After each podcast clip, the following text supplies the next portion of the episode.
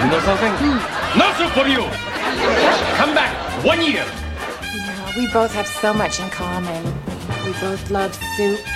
Soup's not a meal. You're supposed to buy me a meal. I'm not stopping you from eating. Go ahead and eat. Get anything you want. That's a lot of soup. That's a lot of soup. It looks delicious.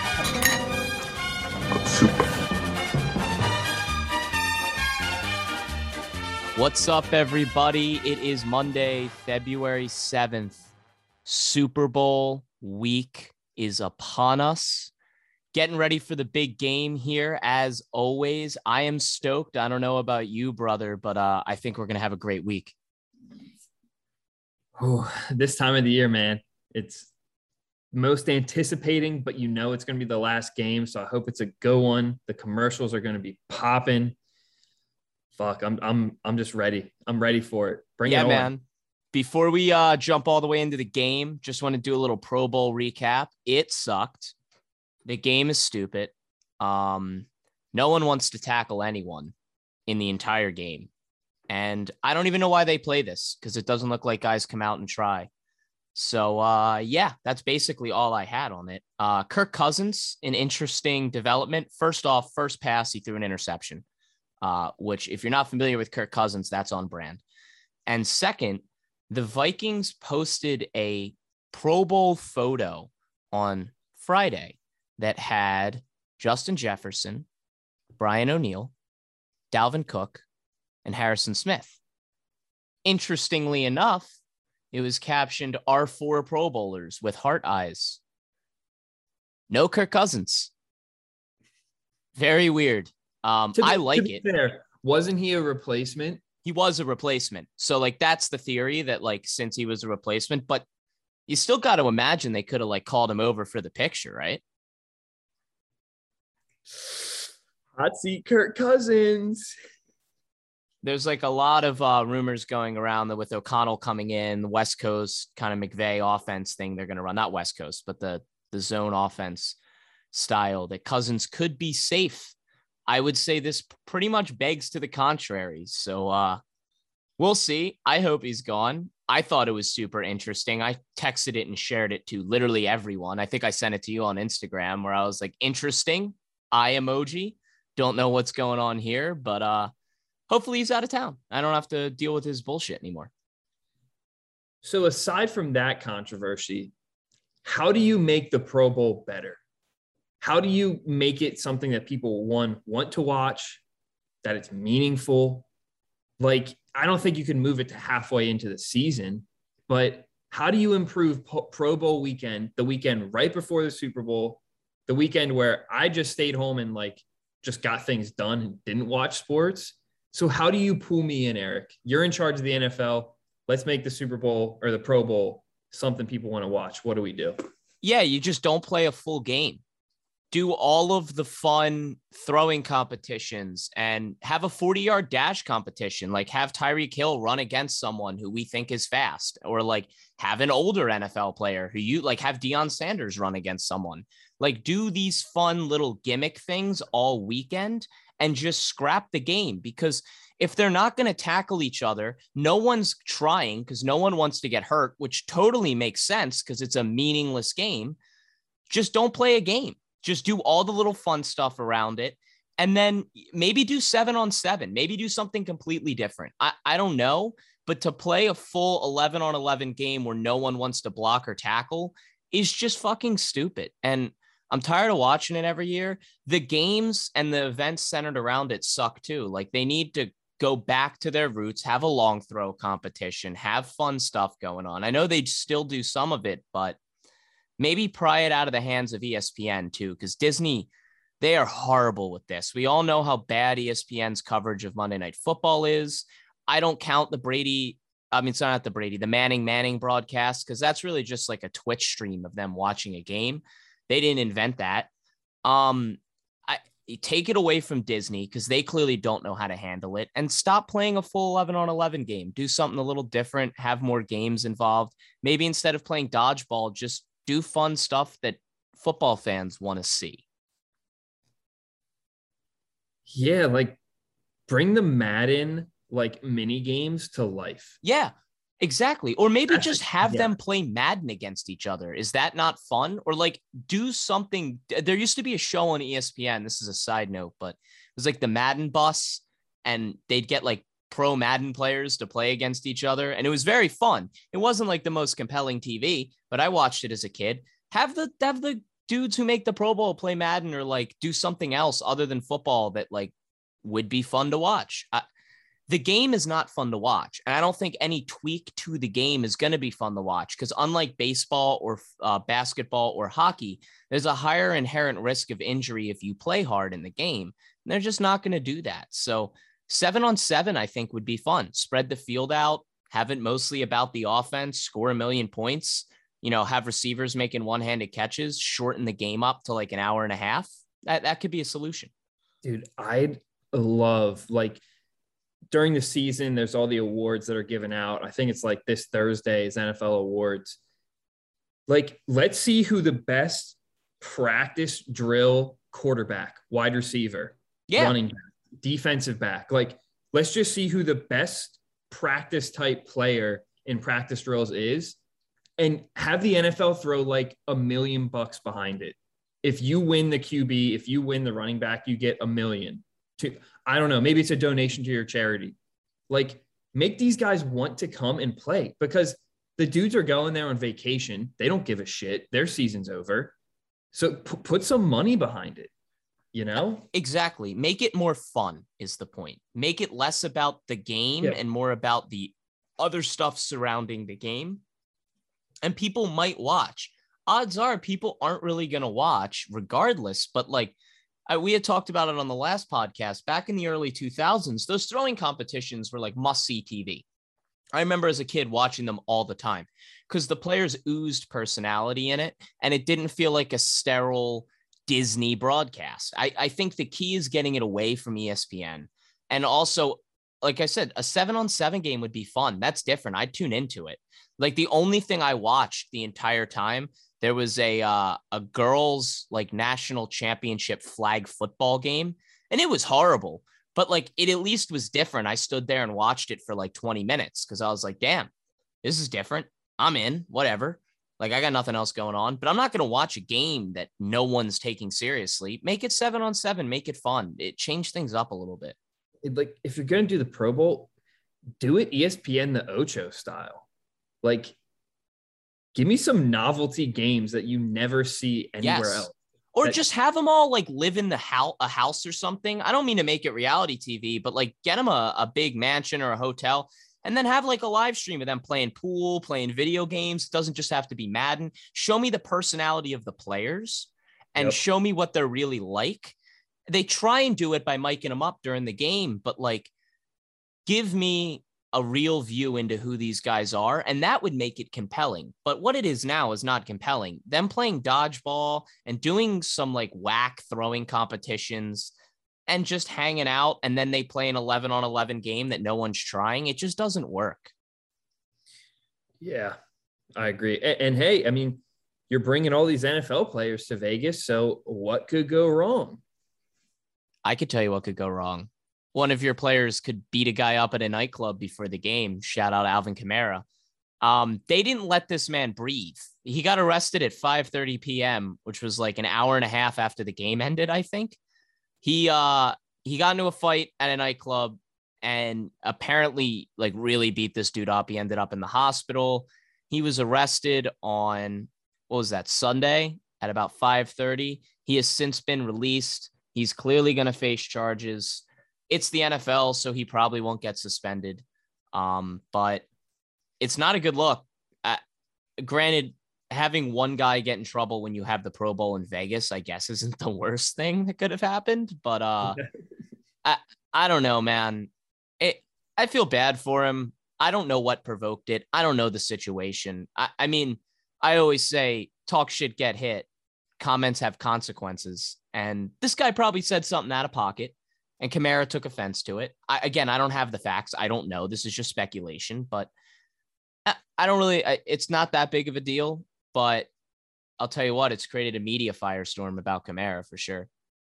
Yeah, I mean, people beat people up every day. Like it's not it's only a big deal because he's in the NFL. But Eric, if you're as rich as Alvin Kamara is, you're telling me you're not going to hire me as a goon just to beat someone up for you? Oh, so he you totally should have. Yeah.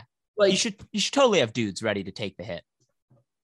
yeah, like I mean, like I said, I don't know. We don't know what really happened, but like if you're in the NFL, man, you got a lot to lose. You Don't- do. Don't beat don't beat up some random Joe at Pro Bowl weekend and steal all the headlines. You do have to know your surroundings and who you are and what the situation is. It, it's an error on him, but again, he's at a nightclub. He's probably drinking. He's probably partying. I, I don't know, man. Like, yeah, he shouldn't do that for sure. He should definitely have guys on his squad that are ready to do that for him. But I, I still don't think he deserves to be suspended or anything. I, I don't think Alvin Kamara is going around beating people up unprovoked. Something was clearly said. Something was clearly done, and uh, we'll find out eventually. It's not going to happen this week. I don't think it's going to come out during Super Bowl week, but we'll we'll eventually find out when charges are filed and everything's official. And he's definitely going to have to go in front of a judge and explain the situation because he was arrested. So we'll see. Yes, we will.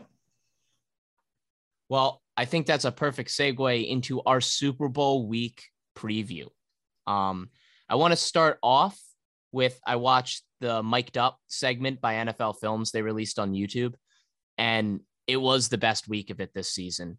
It was epic. Exactly what you said on the last podcast about Mahomes saying, uh, I want one more shot on that fourth and goal at the end of the half they went for he uh he definitely said it. It's it's in the mic'd up segment. He points at Reid and says i want one more shot. The overall cockiness of the chiefs really came out and then in the second half how deflated they were. I was shocked. Like joe burrow end of the half they're down 21 to 3 he just like is in the huddle. He's like hey we're not in two minute yet. We're not rushing. We got a lot of time. We move the ball down the field. We get a score here and we're back in this game and we're going to the super bowl and they went down and they got the score and then they came back and did it. He was Joe Cool, as people have been saying all day long. And uh, it was really interesting mic'd up. They they did the Rams game too, the Rams Niners game. I kind of forgot that DeMeco Ryans is their defensive coordinator. He's one of the very first coaches that I really remember as a player. Um, played for the Eagles for a while in I think like 2009 to 2014 area. I could be off by a couple years, but that sounds right. And uh, I was like, where do I know that name from? I was thinking about it. He's still pretty young. I mean, he didn't retire that long ago. So it, it was cool. It was cool to see him on the sidelines firing up the boys. That game was intense. Uh, something that jumps off the page is just Sean McVay. Those dudes love him, and he is electric. Like Stafford gets hammered on one play in the first quarter, and all he does is come over on the bench. He goes, You good? Stafford goes, Yeah, and just walks away. He goes over to every player on the defense before the last drive, and he looks at Aaron Donald and he goes, This is your time. And then he looks at Jalen Ramsey, he goes, This is your time. And he looks at Von Miller and grabs him by the shirt and goes, This is why we brought you here, and walks away. And I'm like, Damn, bro, that's that's fire. That's electric. And I'm not got- even a Rams fan, and I'm ready to run through a wall right now. I know, dude. I know. And after the play, he's running up and down the sideline, screaming, you know, flexing, yelling. Like that's the type of energy that gets you to the Super Bowl. And a lot of the McVay thing is him scheming and him being smart. But a lot of the McVay appeal is that those dudes want to run through a wall for him. I mean, he's got juice for days. So I I was I was blown away by it. It was a really good mic'd up segment. What about the the mic'd up for like the Bengals? Oh, just Joe Burrow just being cool as shit. Yeah. confident. Yeah. There was uh Clyde Edwards Helaire. It opens with Clyde Edwards Helaire from the Chiefs going over to Ja'Marr Chase and going, You go to that Super Bowl and you bring that shit back to Louisiana. You bring that shit home. That's why we're here. And he's like hyping up Ja'Marr Chase after he lost. It kind of shows that LSU connection of all those guys do really love each other and they are a family, which you don't really see in the pros that much from college programs. It was a super cool moment. Uh, Chase and Burrow had a nice moment after the game. Burrow was more or less the whole time like we still got work to do. Uh, that was his attitude. It definitely made me consider betting on the Bengals. I'll tell you that much. like I was, after I saw Burrow on the last drive, like we got this, this game's over. We're gonna go down, we're gonna score here. It's just, you know, dude, get your balls hard. It's the easiest Dude. way to say it. How do you handicap moxie? Like how do you how do you how do you handicap swag that a player has, man? What if he rolls up in a crispier outfit than he rolled up to the AFC Championship? I don't know if that's possible, but if he does, I might have to just wait to bet to see what Joe Burrow wears to the stadium, to be honest with you. That's some double your net worth type of vibe right there. Yeah. Uh, transitioning to Burrow, there haven't been that many interviews uh, so far, but yesterday Burrow said he has the utmost confidence in the Bengals O line defending against the Rams D line. And my response to that is okay. I don't know how you have the utmost confidence, but you know what? I don't know what else he's going to say. so, uh, Yeah, yeah, he's not gonna say we're fucked. yeah. Uh, and Ja'Marr Chase said he practices the Griddy dance three times a week. And I'm going to use that to transition to another point that media day and Super Bowl coverage is really fucked up for the players because you're not going to ask them questions about the game. It's the biggest game of their lives. They need to focus, they need to be prepared. Instead of sleeping in their own beds and getting ready for the game, they got to fly in on Sunday night and spend an entire week at the Super Bowl. Media day is a joke. It's a circus. They ask them dumb questions. They go around. Um, I just, I personally don't get it. They don't do this for every week of the season. They don't do this for the championship games. I get that it makes the NFL money. It makes all the news networks money, but you got to think of the well-being of the players. I, I know Alshon Jeffery, when the Eagles were in the Super Bowl a few years ago, they asked him like, "How cool is all of this? Do you like all this?" And he's like, "To be honest with you, I'd rather be in Philly, getting ready for the game, and fly in on Friday and play a football game because that's really what it's about." And I think that's the general vibe of all the players. It might be cool. I could be speaking for people out of turn, but judging by most of the feedback players give after the game, it's more or less this was a waste of my time. I mean, Marshawn Lynch said it best. I'm just here so I won't get fined. Exactly, man. That tells you what you got to know about the players, dude. They- Yeah. And they got to listen to people that don't know really anything about football, ask them about football, and then they have to dumb it down for people. Like, yeah, it, it definitely is a circus. I understand the point of it, but dude, if I was a player, like you're exhausted by the time the game comes around and you haven't even played. It's also mentally taxing. All of these people asking you all of these questions, especially, and it happens every year. They'll find a player with a personal storyline going into the game, like his dad died or something like that. And they'll ask him about it like 15 times at media day. Maybe lay off the guy. Maybe he doesn't want to answer all those questions. Uh, and it's not just that, it's other storylines. Maybe it's a player who's had a really rough career and is now finally in the Super Bowl. It's going to happen with Stafford. They're going to ask him, What does this mean for you? And he's going to have to respond 30 times. It's not about me, it's about the team. Um, and people will still grab what he says and put the headline Stafford makes Super Bowl about himself, or this Super Bowl is about Matt Stafford. It's not, it's about the Rams. And that's the way the players view it. And he's a leader, and that's the way he views it. So all of this media day stuff is just it's it's over the top it's overkill i get that it's fun for the media outlets and gets them publicity and money and that's cool but it's not as important as the game and we might be moving to a time where they could do a lot of these interviews just on zoom and have them commit to it for three hours of the day instead of eight hours on tuesday Well, dude, I heard I was listening to a radio show today and they had one of the Bengals call in. And I think they're still in Cincinnati. I think they leave tomorrow. okay Because I feel I feel like the Burrow interview was, was zoom yeah it was over zoom Yeah. so they still might be in cincinnati But I mean, that's even worse. You show up on Tuesday and then you have like Wednesday, Thursday when you're supposed to be doing walkthroughs and you're answering a billion questions. Like, Yeah, it's it's work. kind of it's it's kind of dumb and antiquated, and I I think it'll change on the way we do things, but I'm not sure. As long as people are making money, stuff's probably not going to change. Um, another note on the game: Tyler Higbee and Cam Akers both missed practice today for the Rams. It doesn't look like Higbee's going to play. If I had to guess, he will not play. Uh, Akers, I'm not sure about, but who knows? That's big news for the Rams, though, because if Cincy can take away the deep threat and the outside receivers, which is a tall task because they're Odell Yeah. and Cooper Kupp. But Higbee over the middle is a huge security blanket for Stafford.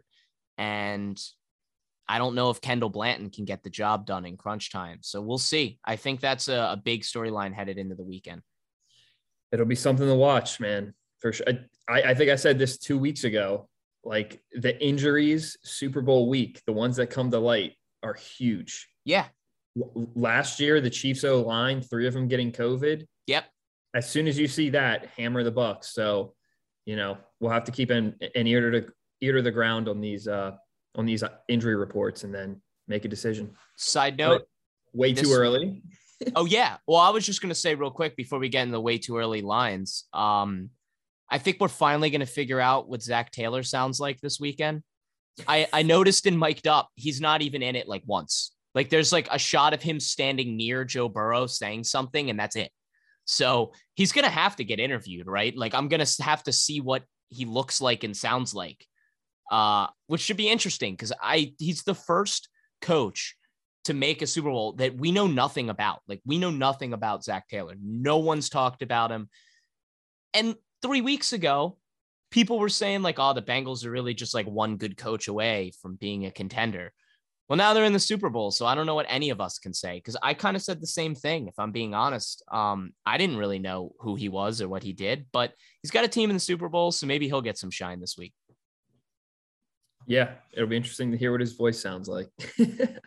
Let's jump into the way too early lines for the week. Take it away, Finn.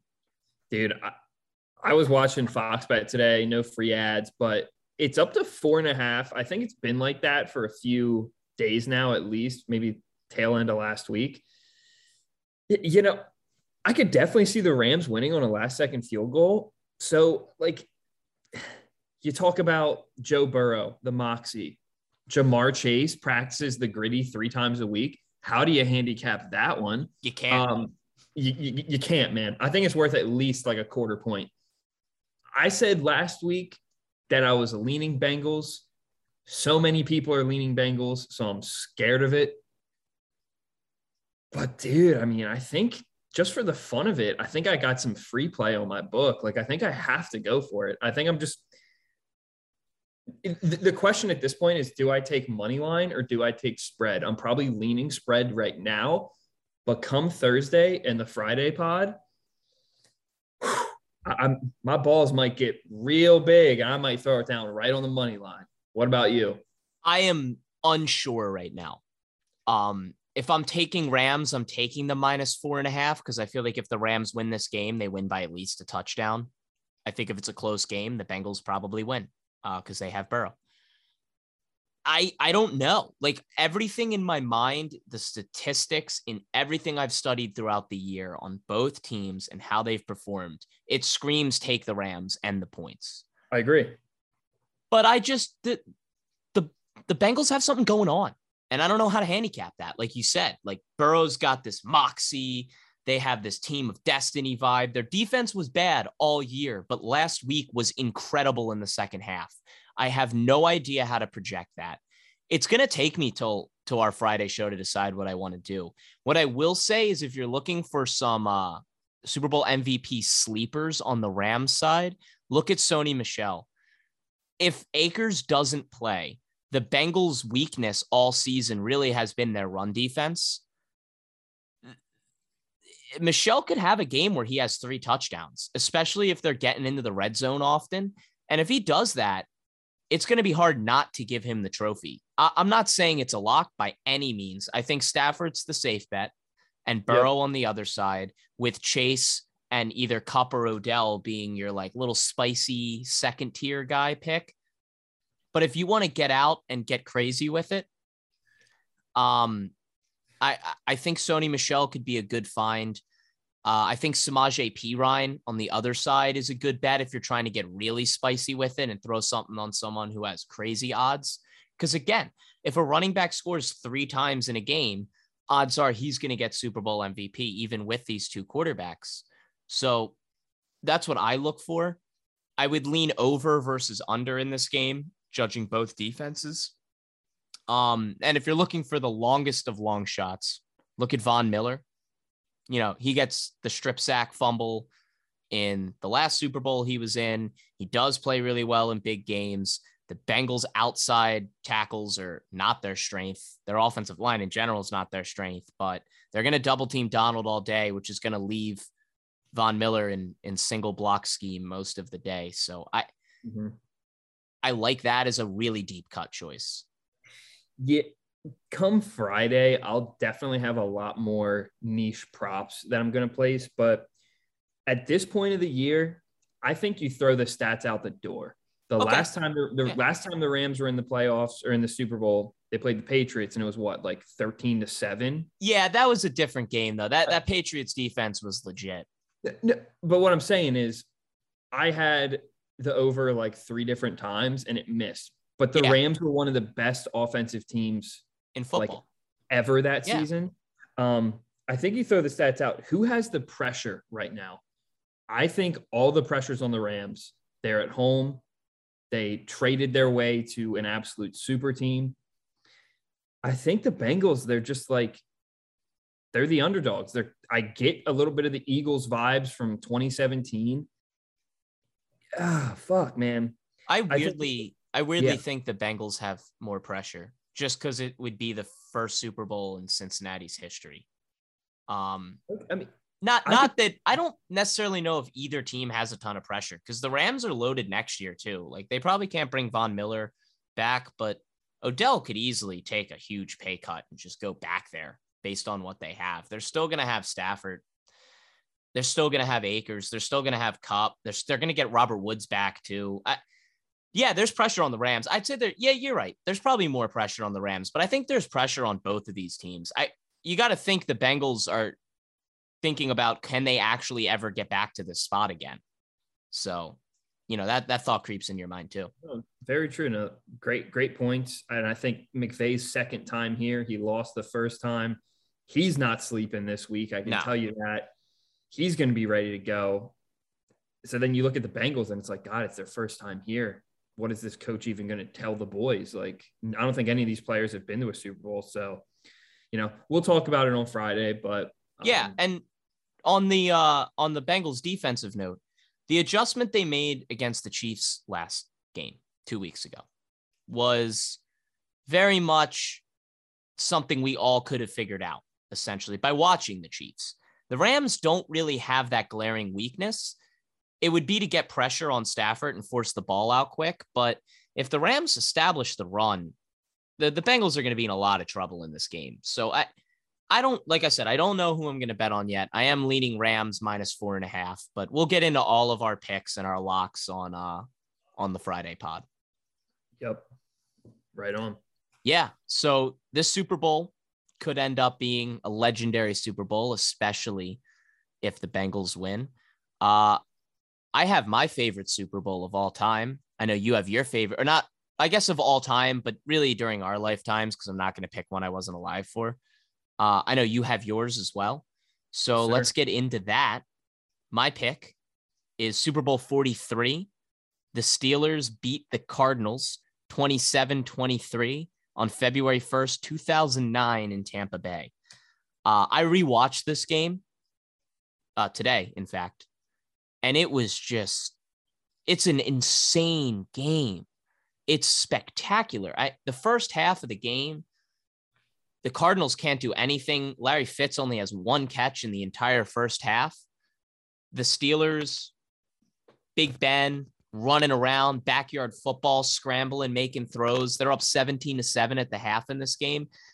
They're actually up 10 to 7, and the Cardinals have the ball at the three yard line right before the half. And in my opinion, the greatest play in Super Bowl history. James Harrison picks off Kurt Warner, and it's a brilliant play. He lines up at D end and he fakes like he's going in hard. The offensive lineman takes two steps back, and then he circles back around to cover the um like the little hitch route. I think it's a tight end option route that the Cardinals tight end's running and picks it off. He takes it all the way back 100 yards for a touchdown. Lying on the ground, they got to get him oxygen. They can't get him up. He should have been tackled four or five times. He jumps over his own guy who makes the block. Steelers go in up 17 to 7. And the third quarter happens. All that happens is the Steelers get a field goal. They're up 20 to 7 in this game. You think it's definitely over.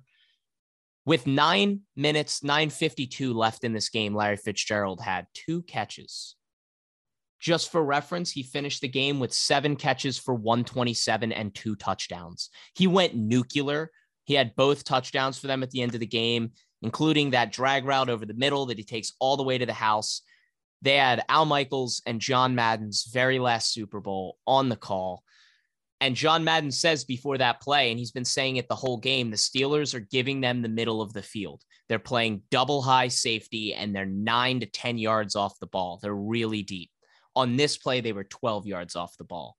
And Fitz runs that drag over the middle. They hit him with it, and neither safety is in a position because they're playing outside leverage where they can tackle him. Takes it all the way to the house. Cardinals go up. That is after they got a safety in the end zone, which I kind of forgot about this play watching the game because hmm. I'm doing the math in my head. Like the score's got to be 27 23. I know the Holmes catch at the end. We'll get to that. But Big Ben completes a throw over the middle to Santonio Holmes. He makes an unbelievable catch that we all forget about because it didn't count. He catches it with one hand kind of behind him a little bit on third and 10 from the their own two yard line. But the Steelers get called for holding in the end zone, which is a safety. So the Cardinals get the ball back, and Warner gets sacked on the very next play. He throws the touchdown to Fitz. There's about two and a half minutes left. The Steelers go all the way down the field. Holmes makes a 30 yard catch to get him to the 10. He almost gets a touchdown that goes through his hands on first down. And then on second down, Ben runs around, throws a perfect ball, the toe tap catch, spinning in the end zone, 13 seconds left, game ends. It is an exhilarating fourth quarter to watch, even in a condensed game replay format. It was an incredible game on both sides. I mean, Santonio Holmes went nine receptions, 131 and a touchdown. He was crazy. I forgot about Willie Parker. He looked pretty good for the Steelers in this game. Um, he he was fine. I, I was kind of surprised at his burst. Cool to see Tomlin, young Tomlin, dude's aged like fine wine. He still looks incredible. Uh, Bruce Arians was the offensive coordinator, and I hate Big Ben, but I did forget how elite he was he was running around like backyard bullshit, getting away from guys, throwing on the run 20 yards down the field in stride dudes. Uh, just an incredible game overall. Yeah, that, that game from as a guy from South Central PA, a guy that rooted for Baltimore, just put a bad taste in my mouth. I was definitely rooting for the uh, the Cardinals that that year. Still a team that has never won a Super Bowl. Yeah, um, that was their their first Super Bowl appearance, I believe. Yeah, yeah I, I, think they have like a world championship from back like in the day, like yeah. a long time ago. But you know, just like you said, Big Ben, you can't tackle the guy. He's a tall ass glass of water, just a keg running around out there. You know, they were Steelers running were like that year. Yeah, yeah, they ahead. were running like design QB draws for him, which I forgot was part of the playbook. But he was running around, making big plays. Um, they did beat the Ravens the week before in the AFC Championship game, which I completely forgot about that game. But the Steelers were their defense was a problem. They had dudes all over the ball, and the Cardinals' defense was pretty good. I mean, Karlos Dansby is a player I kind of just forgot about. He had an incredible game. He was all over the field. There were plays like having John Madden as the commentator was awesome because he Unreal. points out stuff that dudes just don't now. But he's playing like Dansby's playing like eight yards off the ball as a safety almost in the middle of the field. Um, he had eight tackles in the entire game, two tackles for loss. He was all over the field. He had a fantastic game. Darnell Dockett on this team too. They had Dominique Rodgers Cromartie had a great game. They, they had dudes all over the field for both teams. And you know the Steelers, they had um, Troy Polamalu, LaMarr Woodley, James Harrison, James Farrior, Ike Taylor, Ryan Clark, Brett Keisel, Lawrence Timmons. I don't even need to keep naming guys because there's so many dudes on this defense, and they were sick. And you had the whole drama of Ken Whisenhunt was supposed to be the Steelers' new head coach, and they hired Tomlin instead. And Whisenhunt left after being on Cowher's staff and took the Arizona job. There's just a lot going on in this game and uh, it, it was a pretty incredible one to rewatch. Was Tomlin a rookie head coach that year too? Yes. Yeah, that's crazy. just think you go right from Cowher to Tomlin. And I mean, the Steelers do it better than anyone. They'll keep a coach if he's good forever. And they really give a guy time to build a program and, and get the work in. Tomlin's still one of the best coaches in the NFL, but they played a, a really, really good game. Both teams did. And the fourth quarter of this game was on par with another Super Bowl that I have a feeling we're about to talk about. So if you want to say your favorite Super Bowl. Dude, the 2016 2017 Super Bowl, my first year in college. I'm a freshman in my dorm watching it. It's the Falcons versus the Patriots, the famous 28 to 3 game. Patriots come back, win it in overtime. I was writing this shit off. I'm saying no way the Patriots lose lose the Super Bowl. They're down 21 to 3 at halftime. Falcons come out and score a touchdown in the beginning of the third quarter to make it 28 to 3. You're down 25 points. Tom Brady's on the sideline praying, doing whatever he's doing, his his black magic to bring his team back. And they go on and they score 6 points in the third quarter, 19 points in the fourth quarter, and then the touchdown in overtime. The Falcons didn't score another point after their touchdown in the beginning of the third quarter. And the Patriots win 34 to 3. I mean, if you're asking me to choose my favorite Super Bowl, the Patriots ones just jump off the page at you because they were just good teams.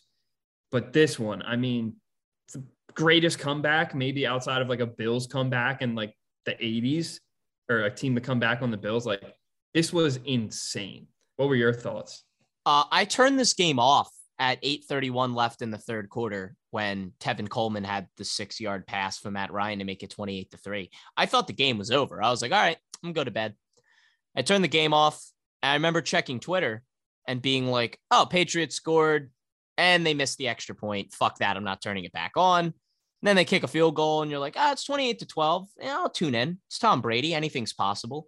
It's 28 to 12 with 944 left in the game.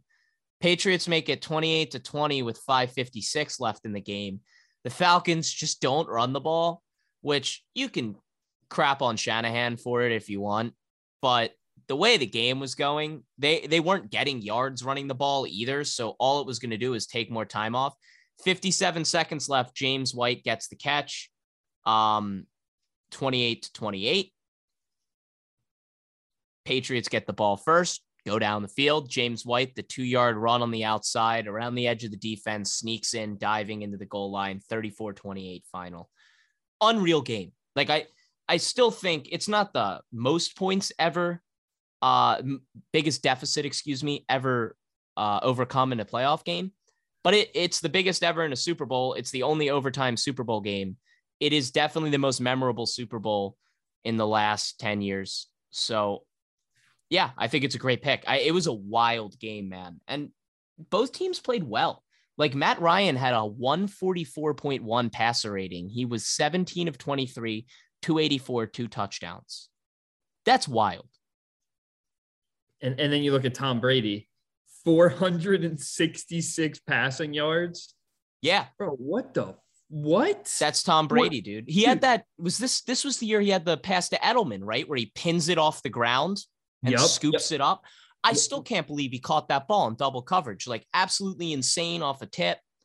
Um, the craziest stat here though isn't even the yards or the catch. Tom Brady attempted to pass 62 times. Yeah, he did. He had 43 completions. Yeah. What? He also had a 15 yard run, which for Tom Brady is like a 50 yard run. For, for, I 43 completions. That yeah. is unbelievable. If a guy throw attempts to throw it 50 times, you're like, oh my God, they have no running backs. He completed it 43 times. Uh, listen, we've been giving Tom Brady the work the past few episodes because he retired. So we need to like, you know, get off our knees and, you know, stop, stop praising this guy. But that's just unbelievable to bring your team back from 28 to three. God. Yeah. And shout out James White, 14 catches, 110 yards, and a touchdown through the air, six rushes for 29 yards and two touchdowns on the ground. Dude had an unbelievable game. He has stayed in the NFL just because of this game to this point, because he has done absolutely nothing since this game. Yeah. But he's still on the Patriots. No one, this was the James White inception. No one knew who James White was before this game. Everyone's like, who the fuck is James White? He burst onto the scene and then just politely left forever. He's still on the Patriots, I assume. But yeah, it was a it was an absolutely wild game, man. good for them. I mean, I'm not really, I'm, not a born and bred Patriots fan, but good for No, them. No, neither am I. But that was just it was a really fun game to watch. Uh, it was pretty epic. Shout out Keanu Neal for the Falcons. He had 13 tackles in the Super Bowl. Absolutely wild game. Falcons defense played great until the 944 mark in the fourth quarter. And the craziest thing about this is the Falcons like didn't have a good defense all year long. They scored 21 points in the second quarter. They they're they're up 28 to 3 in this game. I still can't believe the Patriots won this game, but that's that's the power of Bill Belichick and Tom Brady. You think they're done, you think they don't have any guys that can contribute, and they pull James White out of their ass, and he goes for over 150 all-purpose yards and three touchdowns. Yeah, I don't know. Was this like the fifth Super Bowl?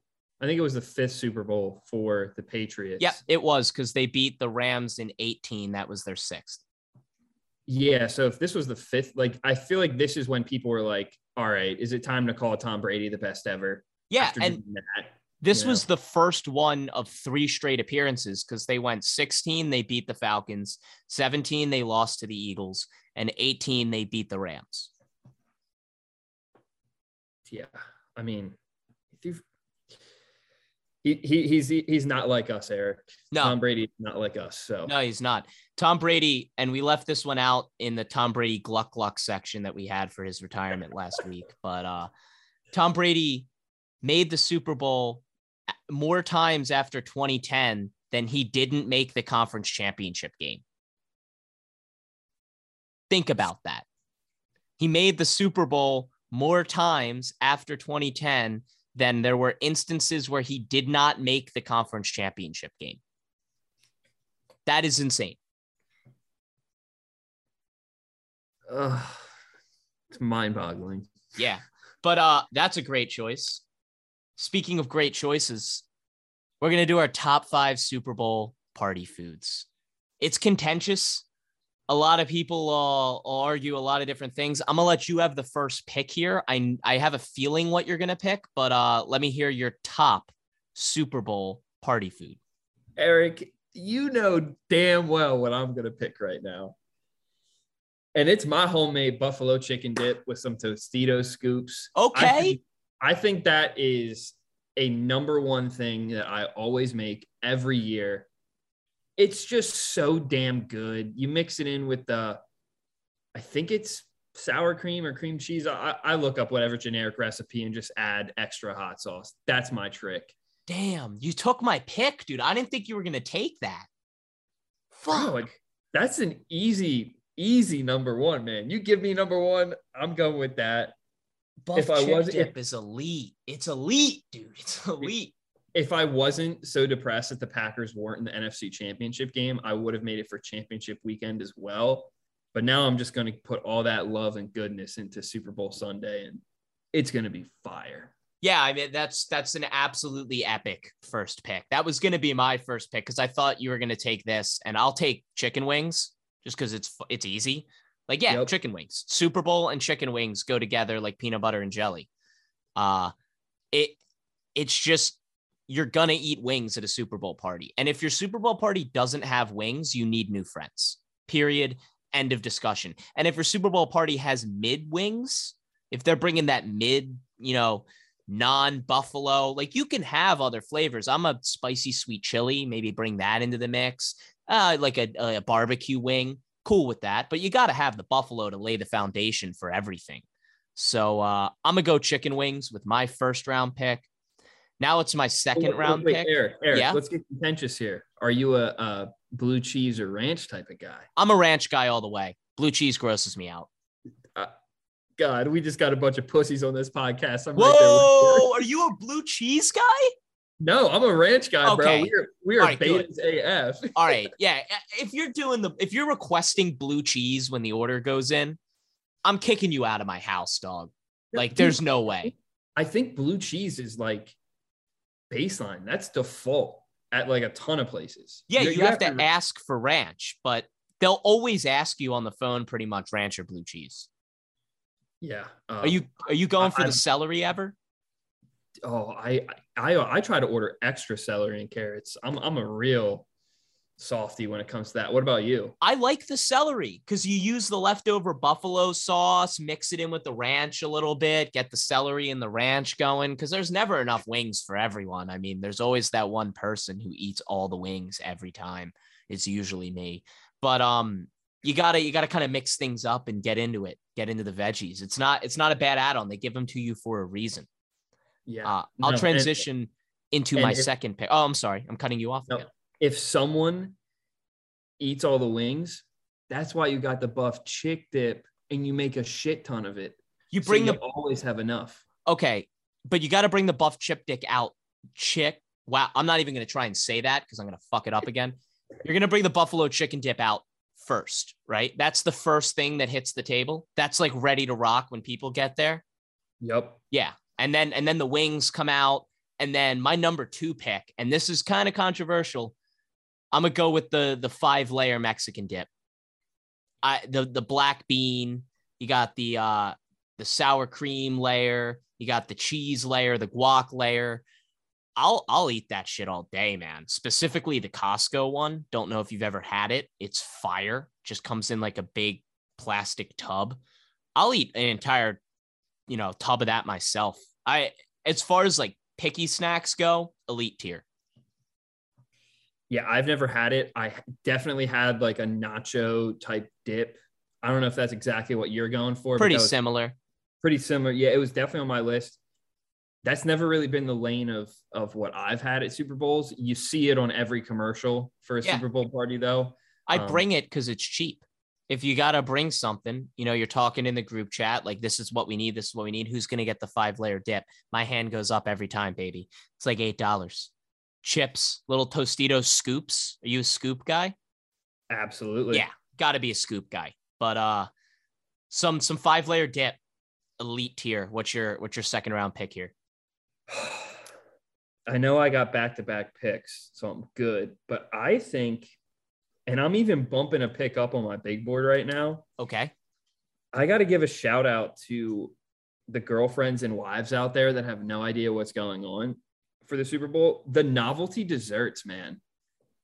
If you have a girlfriend that brings some really nice, like, ooh, like some nice homemade cupcakes with a football on top, or some homemade, like, I don't know, like just a cake or just like a novelty dessert, I'm to go like a novelty cupcake that is Yeah. just like out of this world so good. Little plastic footballs on top.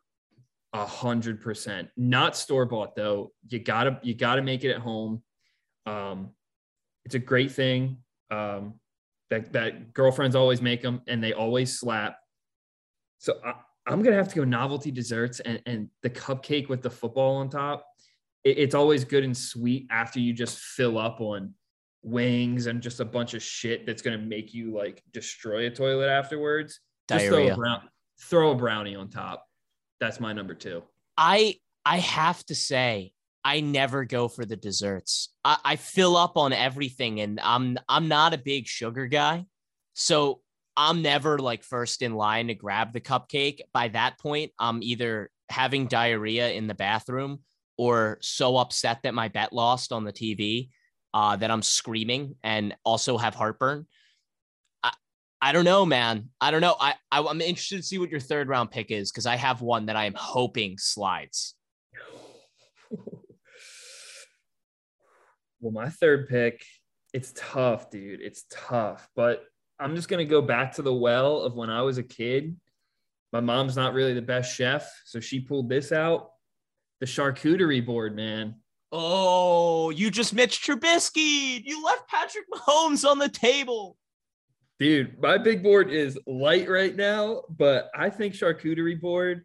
You got your sweet stick salami, you got any cheese you want. You got the crab cheese on there. Great finger food.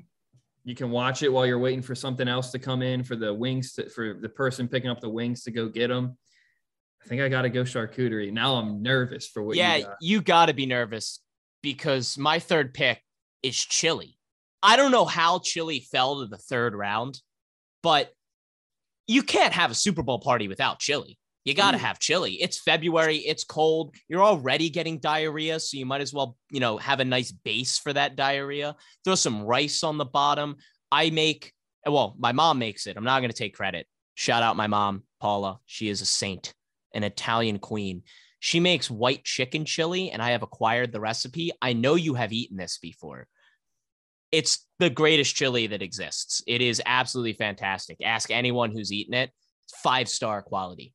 Um, but it doesn't have to be a white chicken chili. You can make any chili. Uh, I'm sure there's a lot of Bengals fans out there are going to be getting some Skyline chili going for this Super Bowl. But the Super Bowl and chili, I mean, it's like wings. You can't have a Super Bowl party without a chili. Someone's got to make chili. bro. I think I need to reevaluate my family, I- dude. I've never had chili at What? Super Bowl party. No. What?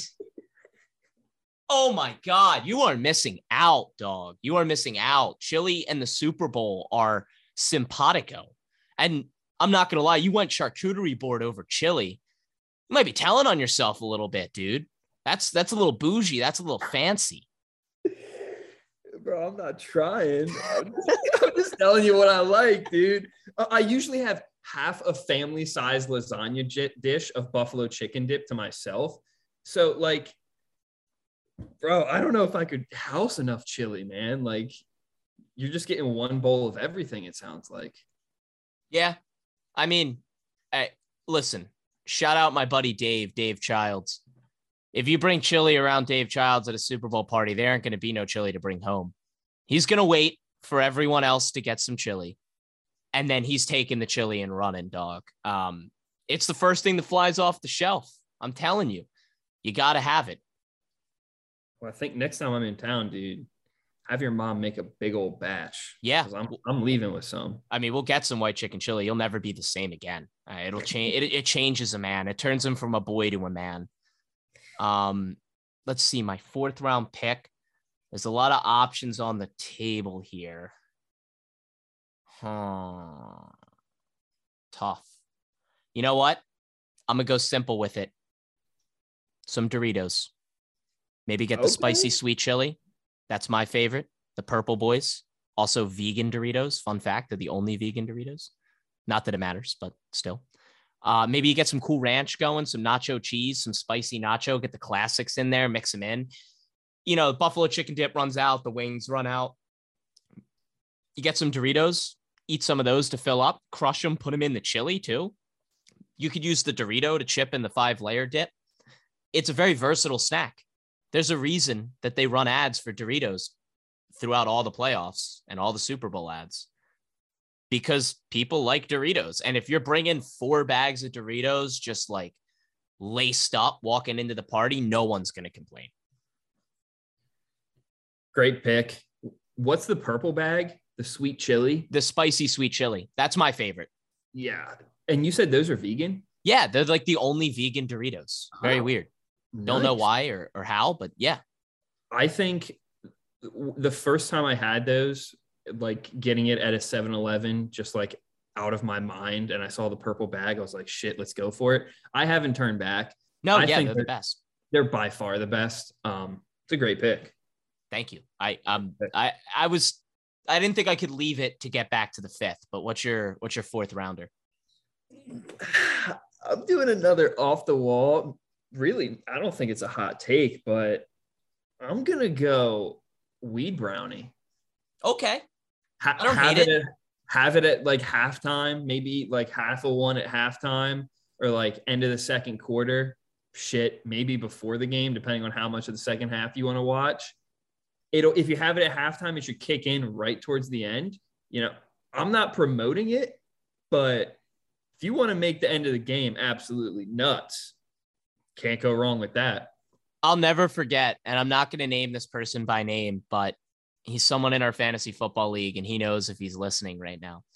Um, uh, our friend, our mutual friend, and his girlfriend took a weed brownie before that Patriots Rams Super Bowl and showed up and were just non-functional human beings on the couch.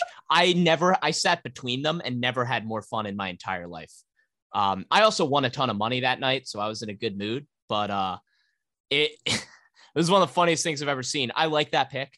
You know, if I'm gonna if I'm gonna partake during the Super Bowl, I'm more of a backwood guy. Um, but you know, a weed brownie is a great choice. And you know what you could do to spice things up at your parents? Put them on the table. Don't tell anyone they're weed brownies. And you, then you figure out when the shits hit who's who's elite and who's not, man. Have a real good time. Lock all the doors. Start playing Chop Suey by System of a Down. See see who's really in it. Mom leans over and says, "Thanks, Eric. I've had three of these already." oh shit. Oh, that's a good pick. I like that. That's strong. Uh, well, number five, you know, you're gonna veto this immediately. I kind of want to go drinks, and I want to go, and you can go drink with your fifth fifth pick if you want. I kind of want the over the overly priced IPA that you never get when you go to the beer store because it's overpriced. But fuck, it's the Super Bowl. Let's get that novelty IPA. Yeah, you bring the variety pack in. I don't hate that pick. Yep. Yeah, that's not a bad pick. The little variety pack IPA, because you know everyone's going to bring Bud Light, Miller Lite, Coors Light, the staples. You're going to bring them all to the party. You're the IPA guy, you show up with the good beers. People are going to appreciate that. Heck yeah. And, And you- it's, and- the, it's the Super Bowl, dude. Ha- have a 7% beer. Have Yeah. one more than just more than just water. Have a good time, man. Yeah, man, I agree. And you know what? Again, we've we've mentioned diarrhea four times now, but like the IPA is going to help bind everything. You you start drinking like 12 Bud Lights, the next day is going to suck. That is going to be hell on earth and America does not give you the day off of the super the day following the Super Bowl off from work, which I mean, if President's Day is a fucking holiday, the day after the Super Bowl should be a holiday. I think And- it's coming. In, in a few years, when they have 18 games, the weeks get pushed pushed back. In a few years, we will. We'll have it. they gave us off for Columbus Day forever, and uh, he was an asshole. So they can give us the day after the Super Bowl. Just say it's Brady Day. Just call it Brady Day and give us all the day off. And uh, I don't know why we don't do that because they know I'm drinking till nine at least. Oh, at least. And What? this year with Snoop and Dr. Dre and Kendrick, I mean, partaking in a, a- a little bit of marijuana all night too. I mean, you can't smoke weed every day. You can't not do it. What's your fifth pick? Listen, man, I have a medical license in Pennsylvania, so I'm safe. The the the yoppers can't come get me. Um, my fifth pick, another basic pick, but I'm gonna take a pizza. And you know, I, I'm a cheese pizza guy. I like the quality of the pizza to do the talking. You start ordering from some of these places, they cover it in toppings. It masks not very good pizza, but you get a little pizza going. Maybe get a paisan to make that pizza for you, and it goes a long way. Um, nice cheese pizza, 18 inch, real big. Get some slices in there. You can even put that out before the chili, you know, as a little appetizer. Have a slice of pizza or two. Get the wings, get the pizza going. You could take some of the wing sauce and put it on the pizza if you want to. You know, take some of that ranch, put it on the pizza if you want to. It kind of goes with everything else. Um, it's a can't miss. I, people want the pizza there. Okay, I love the pick. All five of ours, I think, are pretty good. So let's give the people some advice, Eric. If you're ordering food Super Bowl Sunday, not even ordering it on the day, that doesn't have to happen. But what's the best way to do it?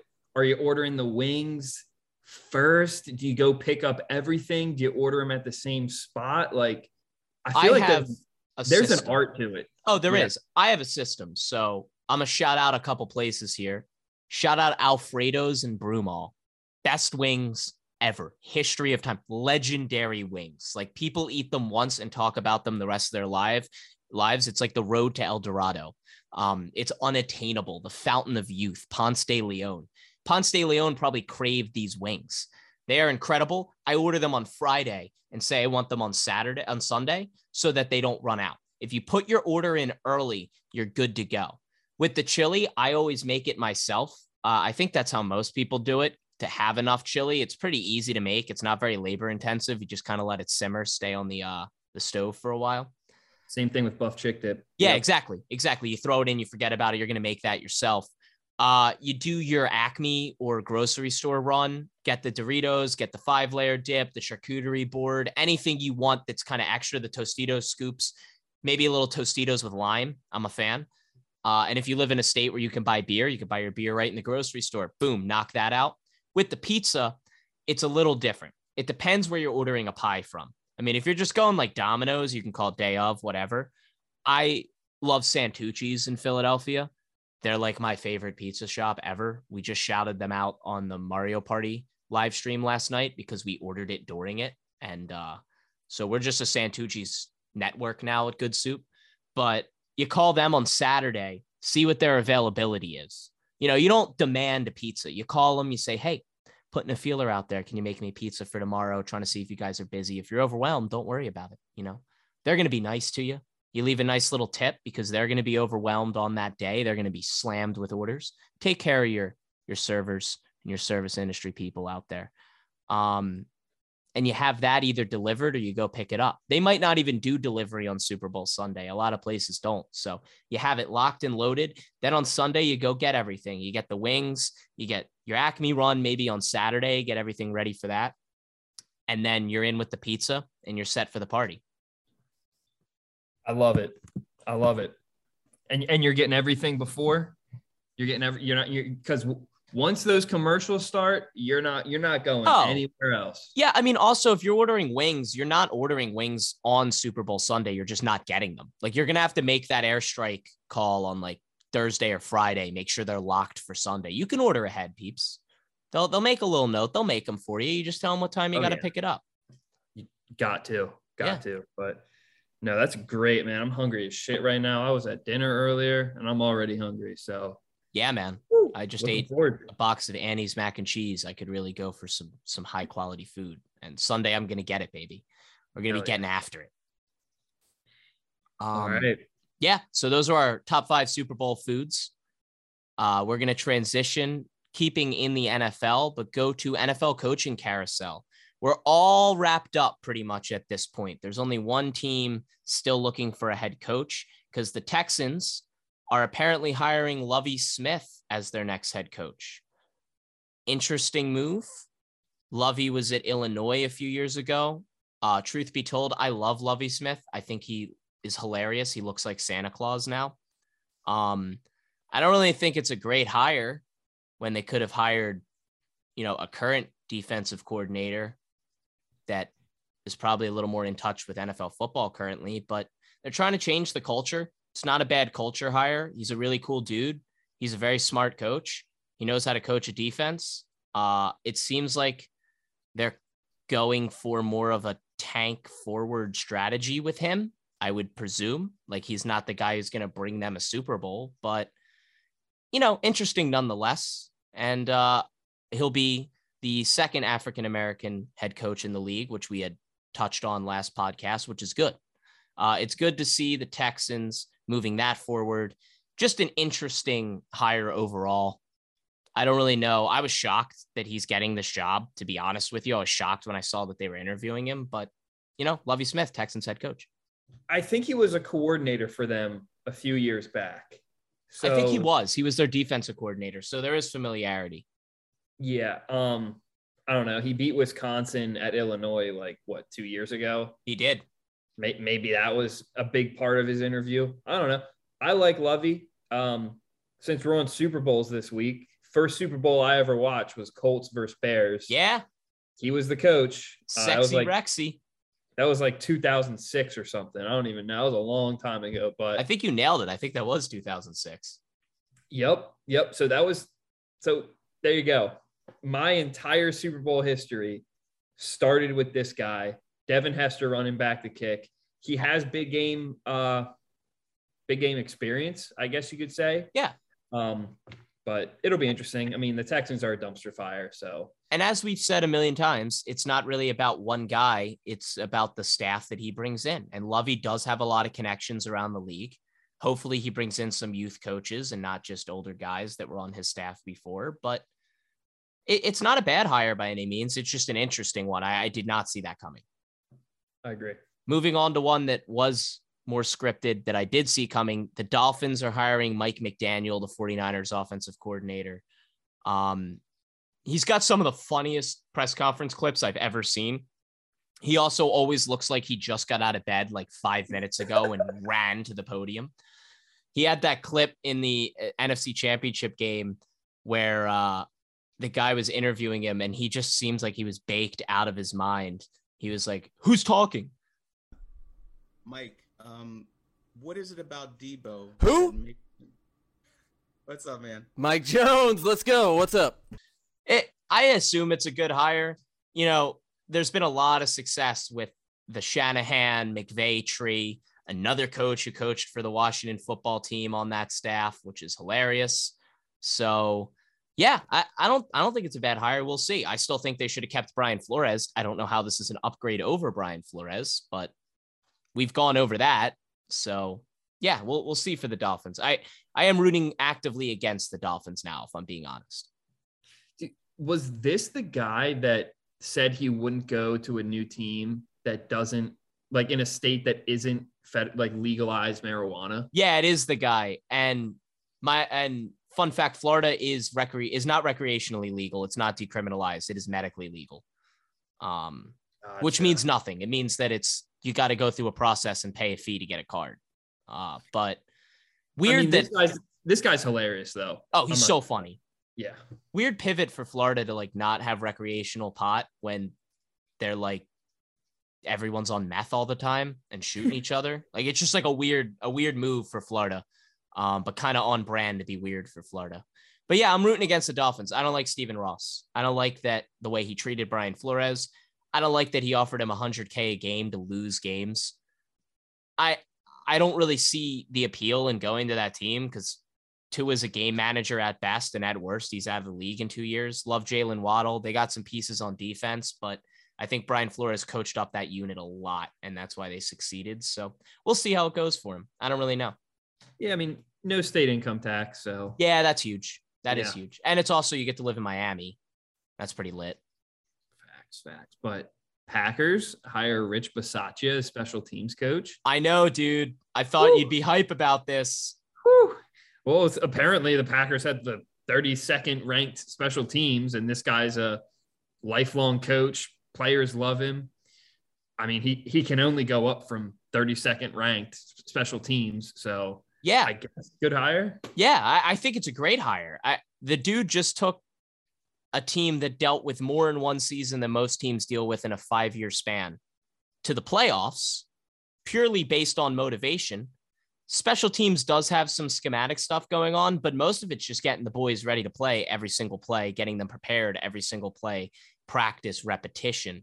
I think he's going to bring that to the table. The Packers already have a pretty good coaching staff. I think it's a great hire and a great guy, a veteran voice to add in a room with a younger head coach, a new offensive coordinator. Um, I think it's a great hire. Unfortunately for me, but I think it's a great hire. I don't know. Like this gives me vibes that Rodgers will probably come back. I don't know if this was him working. I don't know if he had any hands in this at all, but I don't know. Rich Bisaccia is a player, player, players coach. So I can't wait to do this all season with every time the Packers do something, you're like, oh, well, the Rodgers is coming back. You know, Oh, but he's definitely leaving now. yeah, yeah, or is he's definitely out. Uh, it's gonna happen all off season, and I'm gonna laugh every time.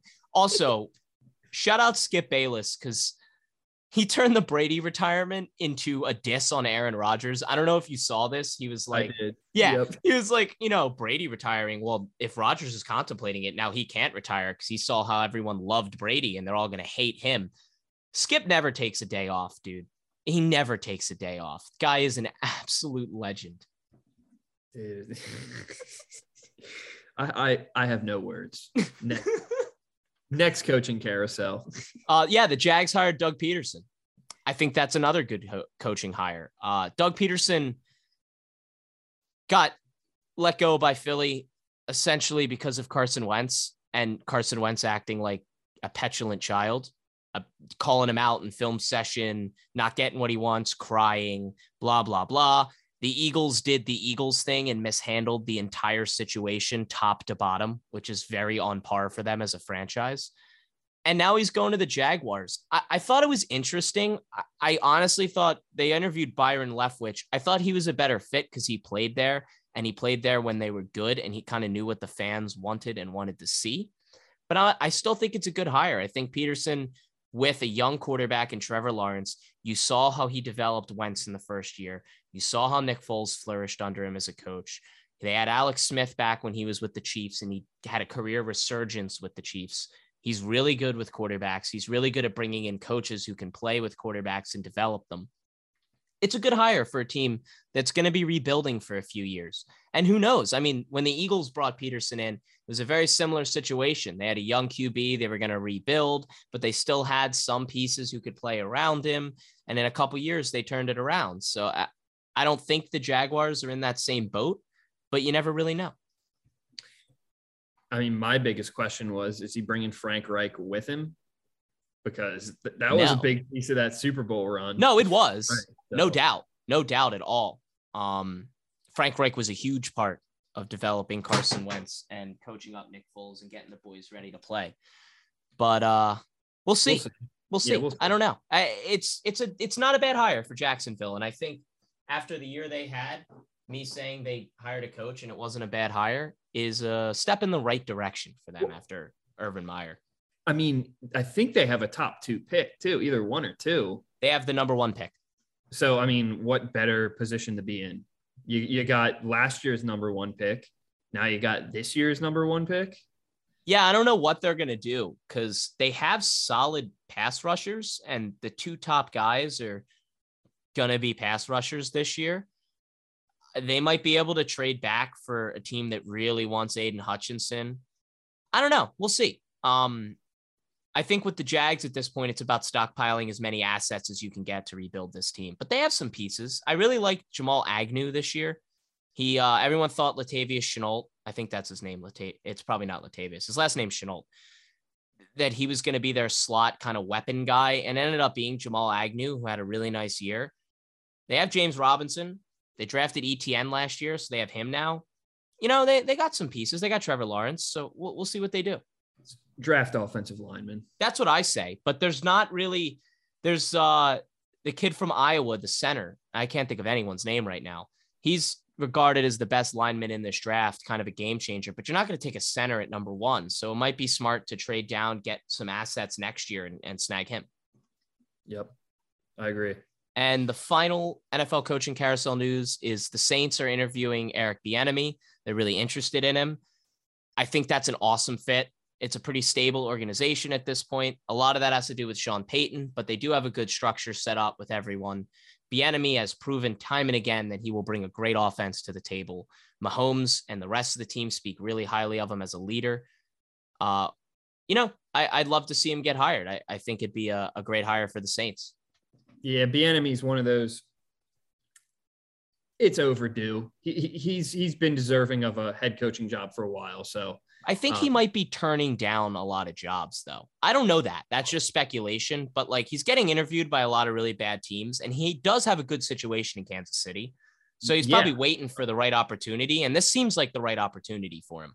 And again, they're going to have a quarterback that's going to be his guy because they're going to have to go get someone. The, the, quarterback of their future is not on their roster. Jameis is a free agent. I wouldn't be shocked if they bring him back for a year, but it's not Taysom Hill, it's not Ian Book, and it's not Trevor Siemian. So they're going to have to find someone else. I mean, if if if I was in his shoes, I would just ride out Kansas City offensive coordinator, win two more Super Bowls. Andy Reid retires. You become the Kansas City head coach. Yeah. Win the Super Bowls. Like, why start from scratch if you're in that position? It's you the know, Josh you- McDaniels dilemma because he also was waiting to be the Patriots' next head coach. And left this year to take the uh, Las Vegas job. I think it's more or less you, you can't rest on your laurels. Like, how many years are you going to be able to do it? Then you're just like relying on Andy retiring soon or at some point. I don't know. Um, if the right opportunity presents itself and the Saints have a great defense already and he's an offensive coach, So as long as you bring in a good coordinator, you're pretty much set. Uh, I think it is a good opportunity for him. I think this might be the that's why he's rumored to be first in line for it and interested in it because it is a, a really solid structure they've built there. Good. Then it'll be interesting to see what happens to the Chiefs if he goes. Yeah, See definitely. if they, see if they change it all. Awesome. Well, all right, let's go to the the NBA a little bit here. I know it's it's not your your forte, but we had talked about the reserve all stars on the last podcast. I had mentioned some snubs, possibly Lamelo Ball, possibly Dejounte Murray. Well, Dejounte Murray was named the All Star replacement for Draymond Green, and Lamelo Ball was named the All Star replacement for Kevin Durant. I don't mean to pat myself on the back and tell everyone I told you so, but I actually love telling everyone I told you so. So I told you so. Um, DeJounte Murray was my pick for the West to get in. LaMelo is one of three guys I was floating around for the East. I think he deserves it because I think out of LaMelo, Jarrett Allen, and Jrue Holiday, LaMelo has the most star power and is the only one of those guys that is the clear uncut leader of his team. Um, I think the NBA for once nailed it this year with their All Stars. Yeah, dude, I'm not even gonna pretend like I know. Um, I'm a big Ball Brothers guy, so Okay. Um, oh wait, Lamelo. So the guy that plays in Charlotte. Yes, the youngest, Let's the youngest fucking ball. go, dude. Yeah, he's buying away the best of all the Ball brothers. bro, he's like a second year player, right? Yeah, it's a second year in the NBA. Oh, dude, let's go, man. I'm I'm a huge Lamelo Ball fan. Um, this is gonna be fun. I might actually tune in for this now. Yeah, he's the right pick for the viewership too. Like getting him in the skills competition will be fun. Getting him in the game will be fun. He's going to make some sick passes behind the back stuff. You know, him and Giannis, if they're on the court at the same time, will be electric. It'll be fun. Him and Joel maybe run a little pick and roll. Excuse me. Um, Like, it'll be a fun game. How many 30 footers is he gonna throw up? Like, I think over unders like five and a half. Yeah, I mean, he's Like- got it's got to be because he's going to just chuck them, dude. Oh, let's go. I'm actually I'm I'm hyped now. I'm hyped. Thank you. Uh, if Lamelo hears this, please do a Steve Nash elbow pass because I know he can do it. If there's anyone that can do it, it's he, it's him. He can do it. Ooh, that, I honestly don't even think of Steve Nash. I think of uh white chocolate, Jason Okay. Williams. Jason Williams did it. Steve Nash did it. If you want to go way back, I think Pistol Pete pulled that out back in the day. So uh, shout out Pistol Pete. There's I I need to see that on my Twitter timeline. I need it. Yeah. bro. Yeah, it'll look sick. Um, other basketball news. Rumor has it that Brooklyn and the Sixers have talked about a trade for Simmons and Harden. The Sixers have basically said, We're not giving you anything other than Simmons. And Steve Nash and other members of Brooklyn came out and said yesterday that they're not trading James Harden no matter what. That means absolutely nothing to me because teams say that all the time, like the Pelicans when they had Anthony Davis and they just turned around and traded him. So it could definitely still happen. Philly thinks they're in the driver's seat here and they're just not. Like, I wouldn't give up more assets than Simmons for Harden because I love Harden. I think he's a little bit washed up. I don't know how motivated he is to play in Brooklyn. But if you're the Nets, you got to do something. You're the sixth seed in the East right now. The sky's kind of falling. You do not have good assets around those big three players KD, Kyrie, and Harden. KD's going to be out a little bit longer as well. So they got to make a move. I don't think Simmons is the right piece for them, but if they want to give us Harden for Simmons and like three first round picks, yeah, do that all day. I'm ecstatic, ecstatic over that. Uh, and Harden's a free agent at the end of the year, and I don't think he's going back to Brooklyn. So we shall see. I don't think it's going to happen. I do think there's a better chance that they might be able to get Bradley Beal because I think Bradley Beal is done in Washington. I think he gave them a chance to build a team around him and create a winner. He's having a bad season this year, too. He's fallen outside of the top 20 NBA players. He's not a standalone guy. He cannot be your number one option to win you a championship. He needs another star who's better next to him for him to succeed. And I, I think Washington's either going to move him now or in the summer. If they move him in the summer, I think there's a really good chance the Sixers get him. I don't know how interested they are in Simmons, but with Beal, you might have to give up another piece. I'm not all that unwilling to do that. I really don't want to give up Maxey. I would consider giving up Thybulle, even though I love what he brings defensively. He's clearly just never going to develop into an offensive threat. And if you could get a guy like Bradley Beal, a locked in offensive scorer to play alongside Joel Embiid, the Sixers would be in title contention again. And I, I think even if you get Harden, you still in that title discussion. I would just rather have Beal with his age and what he can do versus Harden at this stage of his career. So, so what are the odds? Like, have the Lakers been in the discussion for Bradley Beal at all? I don't think so because I don't think they can afford him. Like, they'd have to give Washington Russell Westbrook, but Washington traded Russell Westbrook to the Lakers. So they're not going to do that. And the Lakers aren't going to give them AD. And Russ, LeBron, and AD make up almost all of their salary cap. So I, there's no way they could bring Beal in without getting one of those guys out. They're clearly not giving up LeBron or AD. Washington already had Russ. They traded him to the Lakers. So that's definitely not happening. I don't think the Lakers can find a way to get him on that team. Yeah, I know over the summer, my big Laker fan buddy wanted Beal over Russ. So I'm just trying to think about how that would work out, but looks like it might not. Lakers Lakers might be fucked. So yeah, I'd look out for San Antonio making a run for Bradley Beal. That's my outside the box pick. If they give them a million draft picks, it's uncharacteristic of Pop, but they have some younger assets that they could move. And if your backcourt is Dejounte Murray, Bradley Beal, then you're in really good shape. I don't think that's going to happen, but I feel like he's he's gone before the deadline, and if not, he's definitely gone this summer. Got it. Hmm. Yeah. Well, hopefully they can. Hopefully they can uh, make the playoffs or or hit their over on wins because that's what I have. So uh, hang in there, Bradley, please. for for Finney's mental health, please, Bradley, hang in there. Um, we have had one trade so far going into the trade deadline week.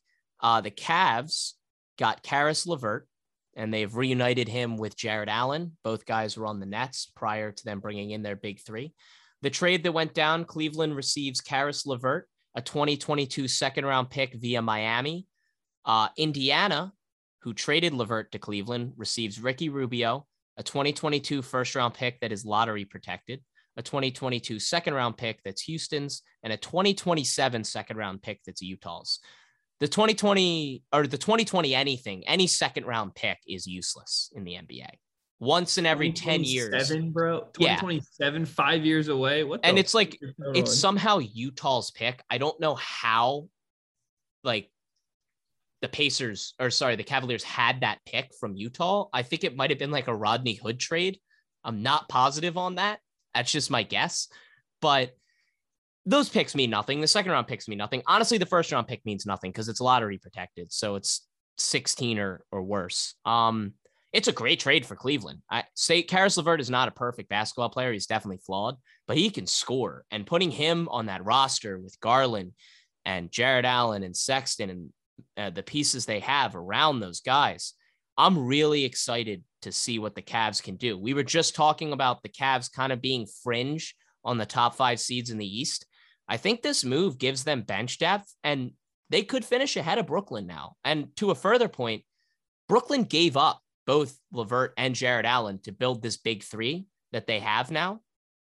And I'm going to be honest with you, they shouldn't have done that because Harden's been a miss.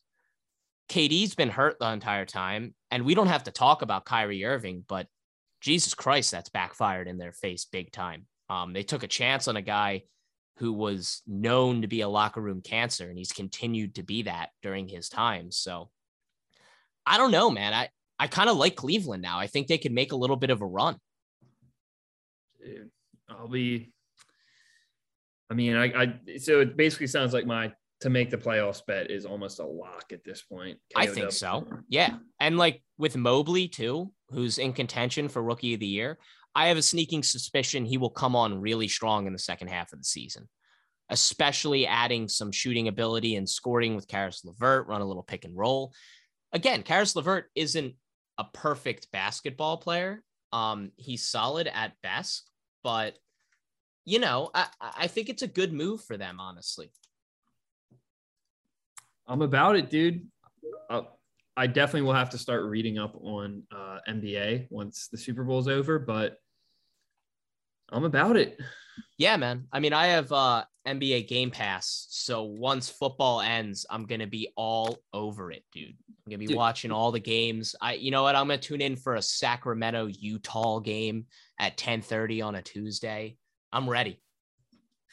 take the underdog. But yeah, like this 2027 second round pick, I need to know more about this because what if this was traded in like 2007?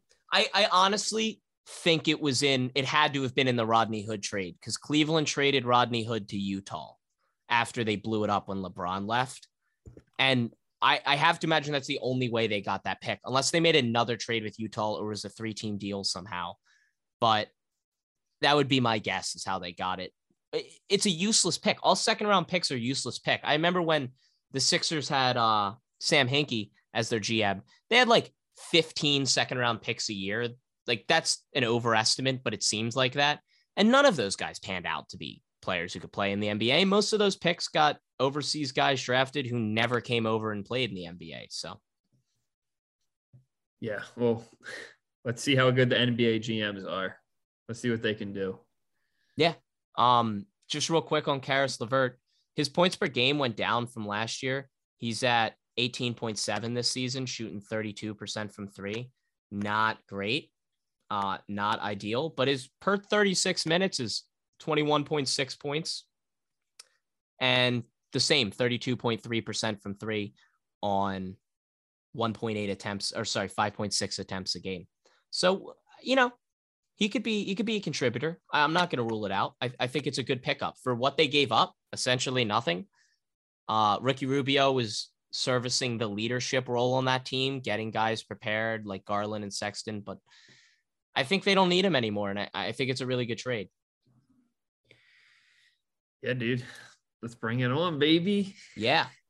Uh, go into our final topic of the night, the MLB lockout. Don't expect spring training to occur at the end of February as it always does. Pitchers and catchers aren't reporting. No one's going to show up because the NBA, the MLB, excuse me, is in lockout. And I don't think it's going to end anytime soon. The players are asking for a higher minimum salary for veterans. The league is asking to abolish arbitration. The players are asking for more player friendly scheduling and rules around that. The league wants to maximize their profit. The players are asking for a new surface on the baseball in response to the spider tax gate thing that happened last year. Make the game safer for pitchers, make their arms safer from injury. The league doesn't want to do that. The players are fed up.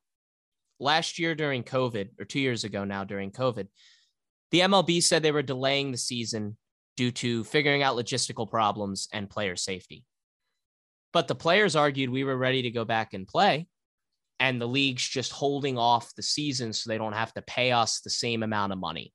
It was basically a squabble over how much of these players owed for as little games as we can possibly pay them.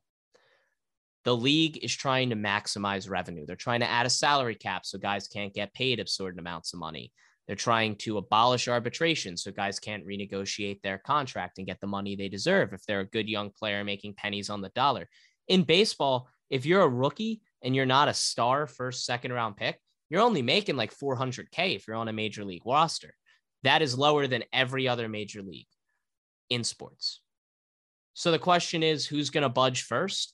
And judging by the tone of the players and how many years of negotiations led up to this, the players have been spearheading accepting the terms just to play.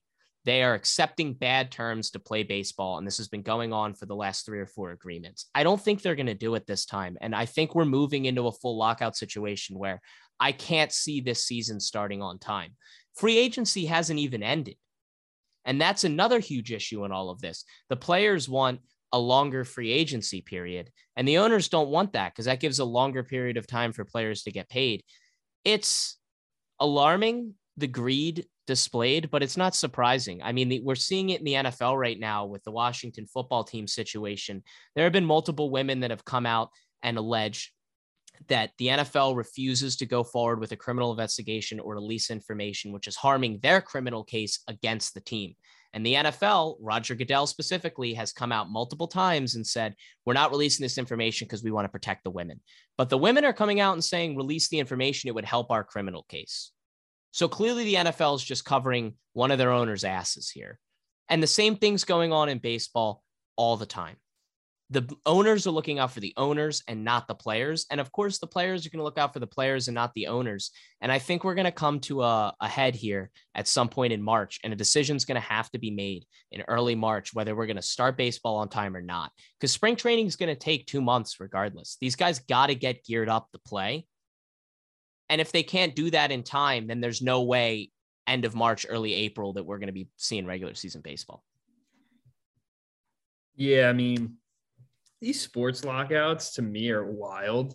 Like I obviously know that there's player unions, but I'm I'm all for the players getting all the money they need. It's a it's like a big millionaires versus billionaires argument. Um, I, I think the billionaires should just pay them what they're worth. Instituting a salary cap. I mean, everything you just said. It's the first time I'm hearing it.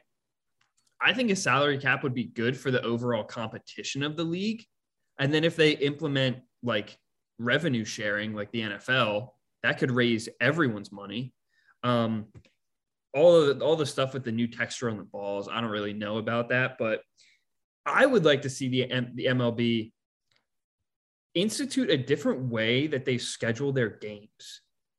Like some like I don't even know. Like during the summer, there's games every day, sure, but I'd like to see it like a Monday, Tuesday is like your in division games your like Thursday, Friday are out of division, Saturday are for the big marquee games. Like, I'd like to see something scheduling wise because half the time you don't know when the games are. During the summer, they're played at like 1 p.m. People aren't really going to be able to go to that. I, I think the MLB has a, a lot of issues that, you know, Rob Manfred probably isn't the best at figuring them out. No. And, you know, news came out today that the MLB it's already stopped testing players for steroid use because it can't because they're locked out. But that might be a permanent switch going forward where they're going to stop testing players for steroid use. It's still kind of up in the air because there's no CBA. Yeah, we, we I already went on my rant about the Hall of Fame, but if they do that, then what are we doing? Like, what's happening? What what argument can even be made that these guys don't make the Hall of Fame? But they can't test these guys right now for anything. So they all could be beefing themselves up. On your salary cap point, ESPN interviewed Andrew Miller, who's a rep for the MLB Players Association, and they asked him, fans will sometimes ask, what's wrong with the NBA or NHL system, which includes a salary cap and a sharing of revenues? Miller responded, talk to the players in those leagues and see how it works for them. It's not the same magic bullet that eliminates any disagreements with players in their leagues. If anything, it adds to it. Plus, there's an argument on what constitutes revenue. Our union has felt it's not the it's not the system that's best for us. It's pointed out a way to create parity, but we've seen plenty of different teams in baseball win it or be successful. There's other ways to get the market to work in ways that everyone can be happy with. They talked about a salary floor because players want that. There is no salary floor in baseball now. So a team like the Rays can pay none of their star players ever and just replace them with entry level guys they think can succeed. I personally think that makes baseball interesting, money ball strategy, etc.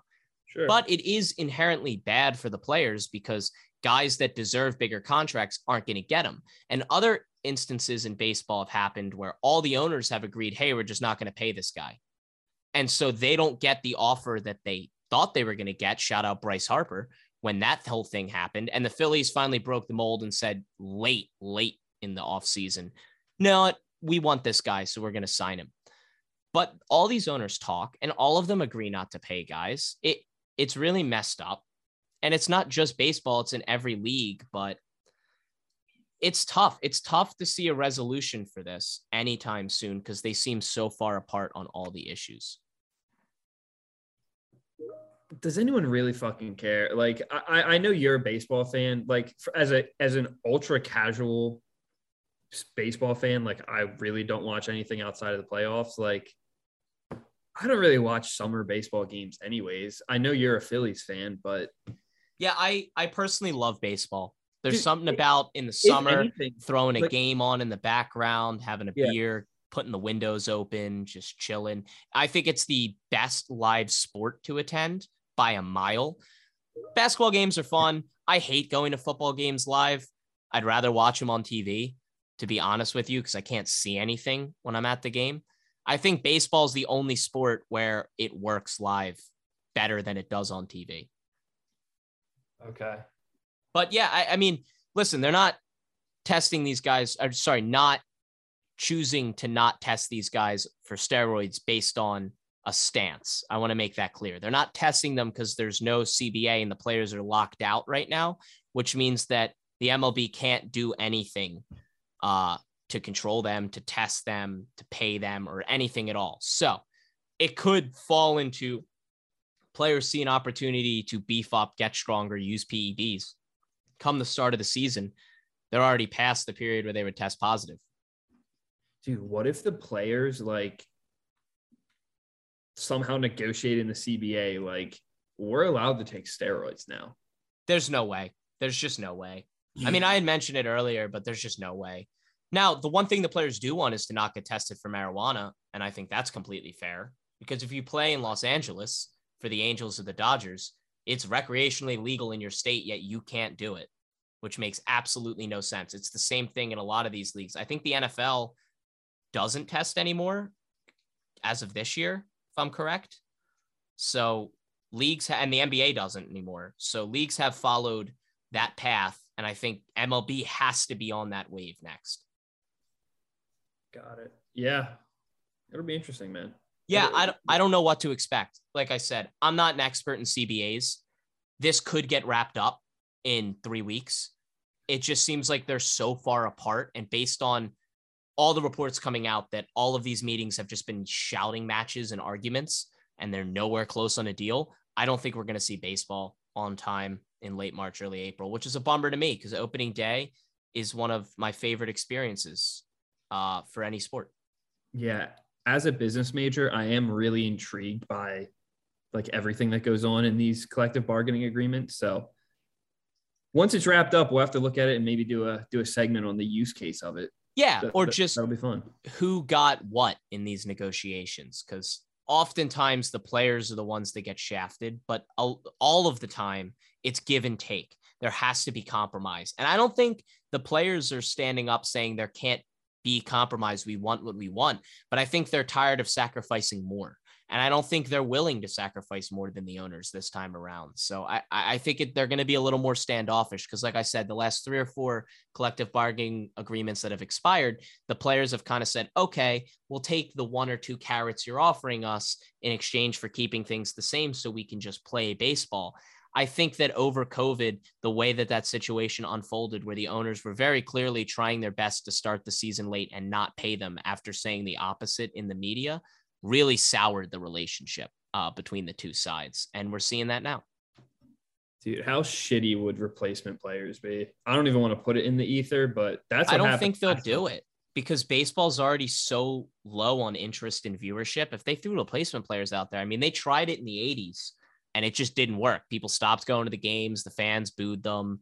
The players that were getting replaced by these scabs came out and said, We'll never play with you. And some guys after that ended up on rosters and no one talked to them. They got shunned, they got bullied in the locker room. It just opens up a whole can of worms that I don't think the MLB wants to deal with. Right on. Well, fix your shit, MLB. Get it together. Fix your shit MLB, fix your shit NFL. NBA's all right, but uh we're seeing the same shit every time, man. The greed is unprecedented. The MLB has made more money last year than they've made in any season previously in revenue. Now, it's not adjusted for inflation, but still. Um things have to change. The NFL, things have to change. I mentioned the Washington football team case, but stop protecting Dan Snyder. He's a creep. He's a sexual assaulter. So are a lot of people that work for that team. Make it public information. Don't just choose to make it public information when you're mad at Jon Gruden. And I'm not justifying what Jon Gruden did, but the way that he had that information leaked by the NFL to kind of avoid the whole firestorm surrounding Washington football team case was disturbing. And again, the Brian Flores situation, are they just going to sweep that under the rug? I guarantee during the Super Bowl they end an ad, they air an ad end racism ad and put it on everyone's helmet and in the end zone, but they've proven they don't care. The MLB's proven they don't care about a lot of these things. It, it, it's time for some change, and we have to be the agents of that change and force these corporations to do it. Right on, brother. Right on. Well, man, I think that's all we- I got. What do we got on Friday? Friday pod, we're going to have the full Super Bowl preview. We're going to have our picks, we're going to have the lines, the over under, players, stats, everything surrounding the game, all of the storylines, who's in, who's out, who's active, who's hurt. We're going to break down the game and what we think will happen and make our picks. Uh, it'll be all things Super Bowl. We'll also have a little preview of UFC 201, I believe it is. Um, it's Israel Adesanya versus Robert Whitaker as the headliner. It's a huge fight card. It's a huge fight. Uh, second big card of the year. So really looking forward to that. That's going to be Saturday night. We'll talk a little bit about that, get into it as well. And uh, we'll send you into your weekend on some good vibes. Fuck yeah. Let's go, baby. Let's go. Another great show. Let's get after it. Let's get after it. Well, hey guys, have a great rest of your week. Like I said, we will see you on Friday, and I'm gonna let Finn send you off with a nice little joke. What's Forrest Gump's Facebook password? One, Forrest, one. Jesus Christ. All right. We'll see you guys on Friday.